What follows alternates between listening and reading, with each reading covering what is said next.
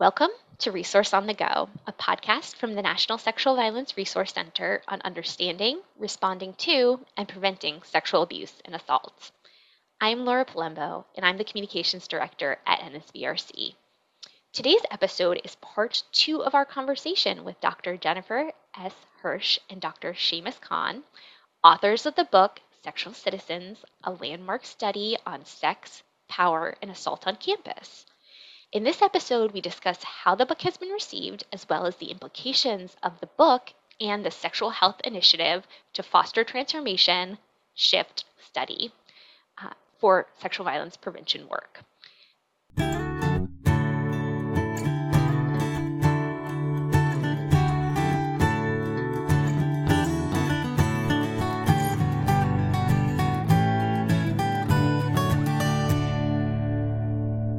In our last podcast that we recorded with both of you, we talked about the basic framework of sexual citizens, the key concepts, sexual projects, sexual citizenship, sexual geographies, and you shared with us a lot about kind of the structure of the research.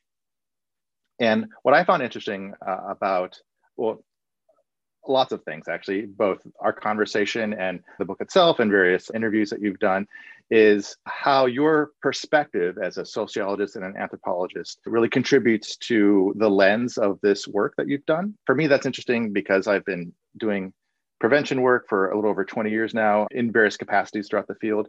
And I've seen movements in what I see as movements in the field, and especially as relates to prevention work. So feel like the, the first movement really was born out of survivor activism and advocacy. So really things were framed out of the experience of survivors, specifically their experience of harm. And so prevention work was often framed in that way.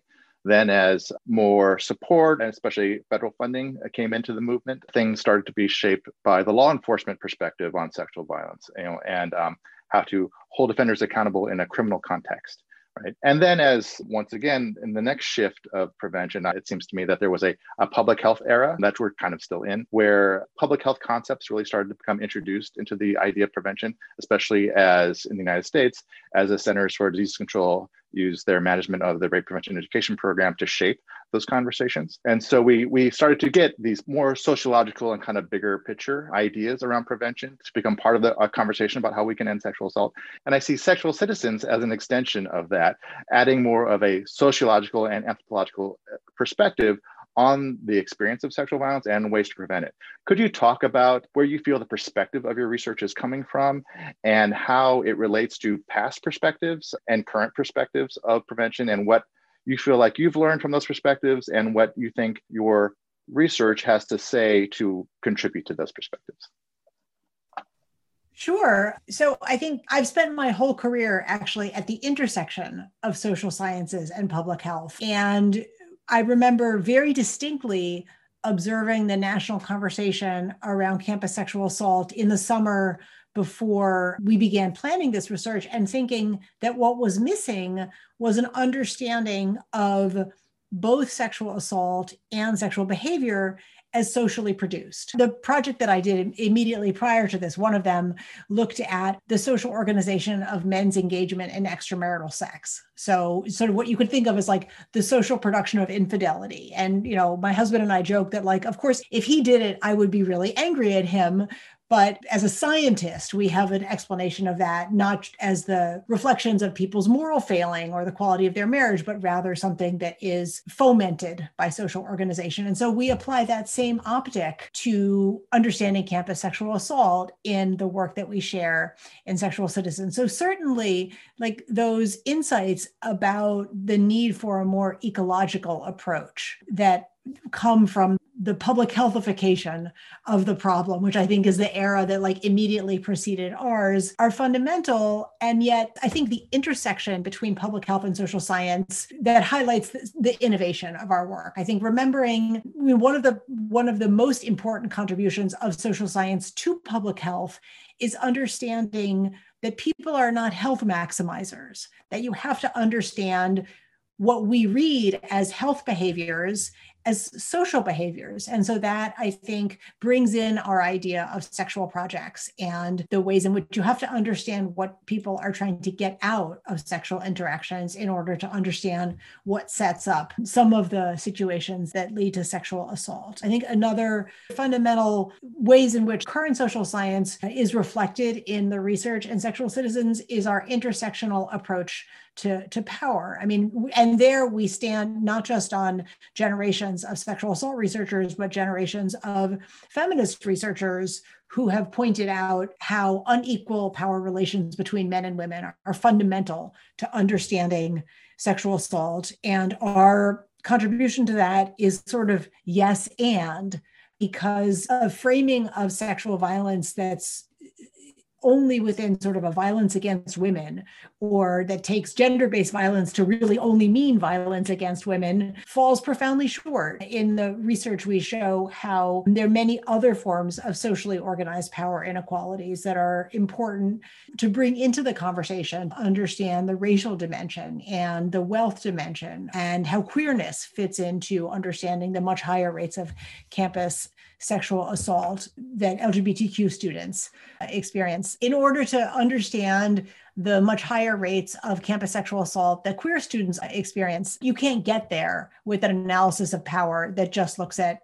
inequalities between cis women and, and cis men. And then before I hand off to Shamus to talk about how we bring in some of the critical insights from the, the critique of mass incarceration, I just want to say one more thing, which is that I think you can describe our work as going beyond public health, but I think there's a way in which all of our arguments in sexual citizens are very much grounded in the power of public health, which focuses on change at the community level. So, our A game in public health is not telling people to act better. And we're certainly not the first people to observe in sexual violence prevention that that's an important insight. But I think that in our insistence at every campus we visit that we're not going to tell them the one intervention that's going to fix this problem, but that it's crucial to take a life course perspective to work across many areas of campus programming, but also to remember that that the problems that we face with campus sexual assault are part of a much bigger problem that we face with sexual violence in many institutions. And so the scandals that you see every day in the media about sexual violence in athletics or in religious institutions or with powerful political figures. Like, let's not be the goldfish in the goldfish bowl where, like, every time we go around, and we're like, oh, this has never happened before. And so, the need for an analysis that that brings all of those things together and says like okay campus we haven't fixed campus sexual assault because it's been regarded as a campus problem. And in our analysis it's an everyone problem. I think that that's part of what our optic contributes. Shamus? And so now I'll hand off to Shamus to talk about how the work that we present in Sexual Citizens is also very of the moment in terms of the critique of mass incarceration that's emerged so you know we don't think of our work as radically new and different. We think of it as integrating a range of perspectives. So building upon classic feminist approaches about gender and power but then layering onto that an intersectional framework to recognize that gender isn't the only form of power that there are lots of forms of power that we need to address. I think the other major thing that has been informing our work is, you know, a reflection on the kind of disastrous experiment with mass incarceration that our country has had over the last 30 years and trying to put some of the insights of that that so many scholars have developed into insights about sexual violence. And you know the, the, the most simplistic way of putting it is like we're not going to punish our way out of the problem. Or thinking that if we just focus on what to do after an assault happens will be able to prevent the assaults from happening in the first place. That is a very naive approach. That we kind of know that, yes, of course, punishment has a relationship to the likelihood of a crime being committed, but it's not nearly as strong as we think. And if it's the only lever that we pull, we're not going to be able to move the needle. We're not going to be able to really change. And so, you know, what, what Jennifer and I want to do is think about what are the community level transformations of prevention that aren't about what do we do after this happens, but instead, what are the things that all of us should be doing? Not just the people who are engaged in sexual violence work but you know what is the big tent that we should be building that is the big tent of community transformation that can get us to where we need to be? And so i think that the real advantage of our approach is not in its uniqueness but in its combination in building upon the classic insights of previous scholars, of feminist scholars on this, building upon the important individual level factors that psychologists have emphasized, and then layering on a multi level model to think about what are the relationship factors and the organizational factors and the cultural factors that matter for that. And then taking sort of theoretical perspectives of intersectionality, multiple forms of power, and a reflection then, as I've been saying, on what criminologists have learned about how to move the needle on crime and problem behaviors, which isn't focusing on adjudication and how we hold people accountable and then punish them, which has been so much of the sexual assault conversation, particularly in the public, but instead on broader community transformation and interventions uh, that would prevent any things from happening before they get to that moment of punishment and adjudication. One more part, actually, I want to call out part of Shamus's work that I think is so important in our analysis. And I think it, it, illustrates how our point is not to take anything out of the prevention toolbox, but to put more things in. So, bystander interventions, great. Like we don't have that many things that have been shown to have any impact. So it's not our goal to undermine any of them. But Shamus, and maybe Shamus, you can talk a little bit more about that, brings his expertise studying the interactions of social groups to lifting up some of the complications with bystander interventions in terms of how peer groups operate. Absolutely. I mean, you know, one of the challenges for bystander intervention is that it's hard to get your wingman to be a blocker, right? I mean, if you so much of social groups are organized around facilitating sex for their for their peers. And so then to flip the the the script on that a little bit can really be a challenge.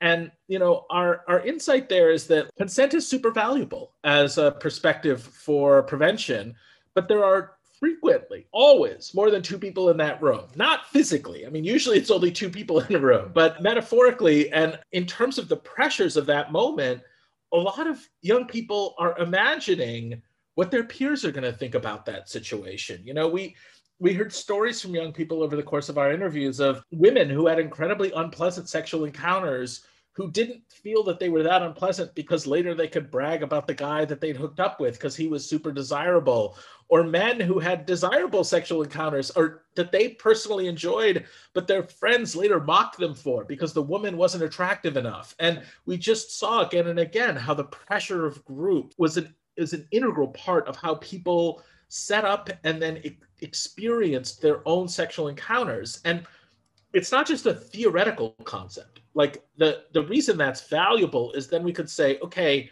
what are the multiple ways that we can leverage groups? Beyond just bystander intervention how can we have a deep analysis of group dynamics that isn't just about let's stop people from having sex that might be a problem? Because frequently you know sexual assaults as we found were consensual until they weren't. Bystanders wouldn't have intervened because both people were pretty happy with how things were going for a while and then they got into a room and one of them ceased to be happy about how the situation was and the other person assaulted them. And so you know having a little bit of a broader perspective about those group level dynamics about thinking about relationships between groups and groups as sort of status order spaces, which in English just means like groups as being driven by a lot of status concerns of their members and of the groups between other groups you know, Sexual Citizens tries to open that up a little bit. And, and the, the hope is to give more possibilities for intervention for people so that when they read the book, suddenly they begin to see actually, there are lots of other things I could be doing that may actually help move the needle on this issue.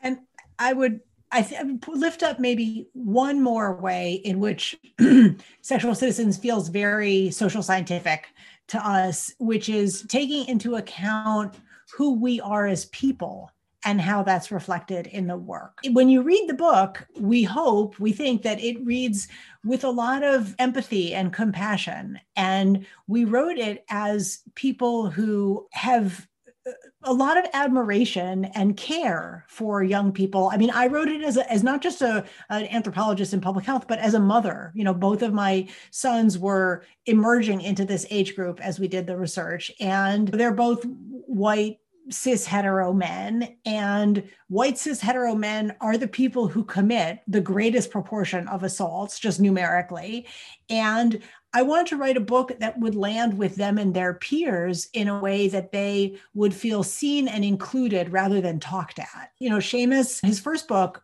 was about the experiences of young people at an elite boarding school. And so he also has a lot of experience engaging with young people compassionately. And so we wanted to write in a way that reflects our experience, our like our personal relationships with young people and our care for them. I'm fascinated about uh, your perspectives on what you've learned and the impact on bystander prevention, since that is still kind of a fairly dominant model. I think that, that there's a whole other podcast series in that. It seemed like you had written a paper, or specifically related. To, uh, one of you had written a paper. Yeah, we, well, Jennifer and I have never written a, a, paper off this project alone. We have a paper called "Friends, Strangers, and Bystanders," and one of the things that that paper notes is how bystander intervention, as we observed it in the Columbia and Barnard context was very gendered. So it tended to be men seeing themselves as being good men for protecting women. And so there was a little bit of this like gendered dynamic of the protection of women. But that the other critical feature that we observed was that men reacted very differently as bystanders depending upon their relationship to the man. So you know, if it was a group of men who were throwing a party and it was a stranger who was acting inappropriately, they would kind of physically be quite rough with them and removing them from the party as a way to demonstrate their, you know, masculinity, but also most of us don't want to be known as the place where sexual assault happens, and they don't want sexual assault to happen in their communities. These men had a strong desire for that. And so they kind of like would forcefully physically remove these guys. If, however, the guy who was acting inappropriately was one of their own. They had very different strategies. Now, it wasn't that they didn't intervene or facilitated assault, but in the words of one guy, he told us, like, well, one of the strategies was to like smoke the guy up, like to get him stoned on pot so that he would chill out, get the spins, or throw up, right? And so those are like the three possible outcomes but all of those were desirable and they had multiple deflection strategies for their peer group men. So others would be to try and remove him from that context where he'd be like, okay, I'm going to bring this guy out of here. Like, let's get him to play a, a, game of beer pong so that he's no longer interacting with this woman. And that kind of highlights what we were saying earlier about the status hierarchies and social connections influencing how people practice bystander intervention. So, both of you have been on this extensive introduction of sexual citizens to universities and communities across the country and been talking about the framework.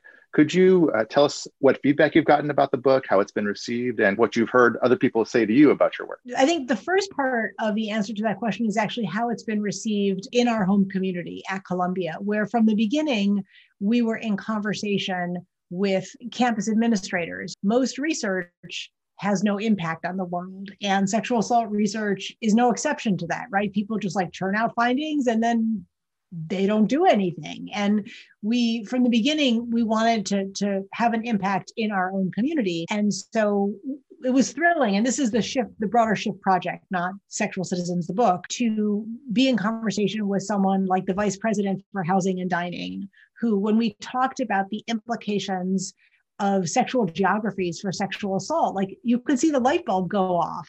And he started to see himself as a sexual assault prevention stakeholder and made decisions accordingly. So he decided to keep one of the dining halls open all night so that when students were coming home, coming back to the dorms from parties or bars, they had some place to go to be together that was not a room with four pieces of furniture. And so that is sort of the paradigmatic public health intervention that doesn't change individual behavior, but that seeks to change the environment through which people move. So the reception on campus has been very, very engaged. And then nationally, it's been thrilling, right? I mean, to to to live together the social life of the book. We visited by the end of this spring, it will be more than 100 campuses. I've done a lot of public writing, and we are all in with getting the message out. And there's not a single campus that we visit where we don't get a side message from a student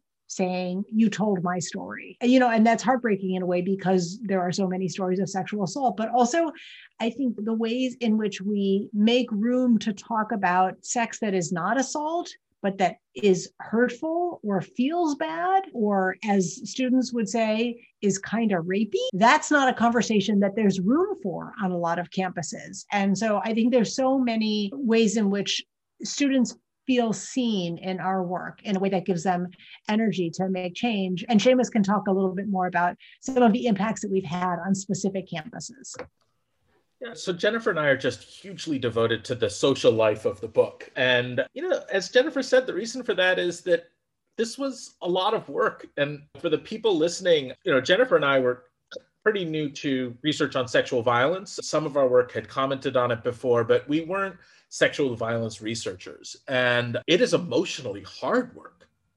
And I think we have a lot of appreciation for the people who do that work and, you know, shout out to you all who are listening along. But we thought this was challenging and we wanted to not just produce the work, but then to commit ourselves to disseminating it and not in a just a pure fame and status thing, but thinking like, we thought that we might have a framework that could really help move the needle a little bit because unlike so many people who'd worked in this area we had a huge amount of institutional support. I mean most researchers have walls put up in front of them limits placed on them irbs university administrators everybody kind of gets in their way. We had doors open to us right? We were in just an incredibly privileged place and it allowed us to do things that I think others haven't been able to do, not because we were so much better, but because we had a different st- opportunity structure than they did. And so Jennifer and I have wanted to commit ourselves to transforming the campus climate, not just at Columbia and Barnard, but more broadly. And, you know, so we've had so many conversations and it's super exciting to see. You know, the folks at Stanford right now are redesigning a lot of their um, sexual assault prevention trainings around the concepts of the book. So you can go to their website and they have made this sexual projects quiz and they're in the middle of having a sexual citizenship quiz. And it's not a quiz like you get a grade at the end, but it's sort of meant to sort of have an evaluative impact on young people so that they can begin to reflect on what they're doing with their sexual lives and why. Morehouse College right now is using the book as one of the reads for next year and organizing its April Sexual Assault Awareness Month programming around it. And it's exciting to see them sort of think about, especially, you know, Jennifer and I have this commitment to working with religious organizations and institutions because we think that they're under leveraged and also you know the, the standard is like are religious organizations and institutions places where harm happens? Like yes or no? And how do we prevent the harm? Well that's a pretty low bar right? Like we could move the needle a lot more with those organizations as well in enlisting them as critical groups. And Jennifer and I have also worked with policymakers at the state and federal level to try and get LGBTQIA inclusive sex ed as part of what's happening in the military, to working on the state level to try and have uh, comprehensive sex ed part of what states are requiring and mandating for the young people in their states. And so there are many planks that we want to work on for the social life of this book to kind of convert the privileges that we had in doing this research into opportunities that many people can realize. And if we can play a role in helping to bring things to fruition that people are envisioning, like we're going to do it. We're both deeply committed to that and have been for the last 18 months. And I expect we'll be continuing to do this for years to come. One more piece of the uptake that I think we both find particularly exciting is working at the secondary school level. In April, we'll be giving a presentation to the New York State Association of Independent Schools. And we, you know, there's a lot of nice blurbs on the paperback edition, but I think maybe our favorite is the one from a high school teacher that describes Sexual Citizens as the most exciting, most relevant, most important book I have ever taught high school seniors. You know, not a lot of learning goes on in the spring of senior year. And so to use the book as an opportunity for young people to think about these issues before they get to college. We see a lot of potential in that and would be very excited to think about how to build out that secondary school engagement piece further. So yeah, we're we're all in here. So, other than the book itself, which sounds like the primary resource, what are other resources that people who are interested in the framework of both sexual citizens and shift, where are other resources people can explore to learn more um, about how the framework's being implemented, how they can implement the framework itself, and just about the concepts in general?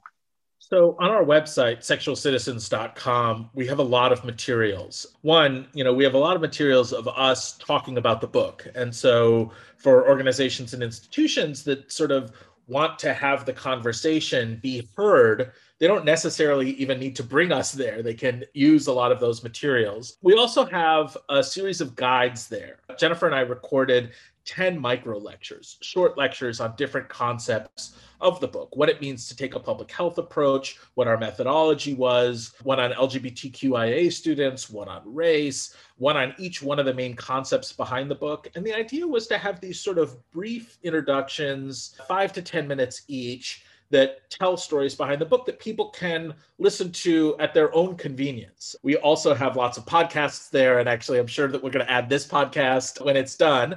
And then we constructed a discussion guide because one of the values of the book is not just in the framework, but in the stories, in telling the stories of students of consensual and non consensual sexual encounters. Part of our vision for the discussion guide was like sometimes it's really hard to talk with people about their particular sexual experiences.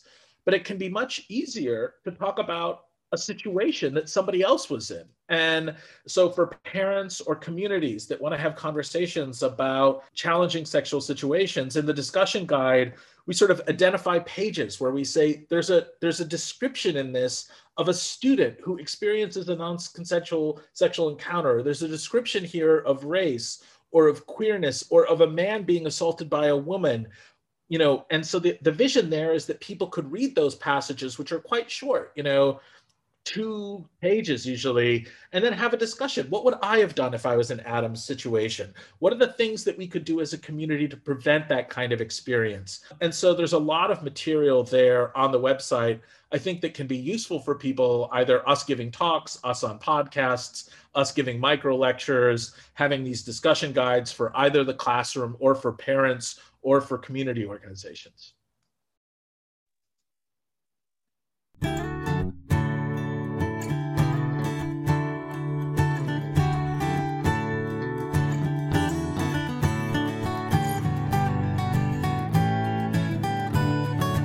For listening to this episode of Resource on the Go. For more resources and information about preventing sexual assault, visit our website at www.nsvrc.org. You can also get in touch with us by emailing resources at nsvrc.org.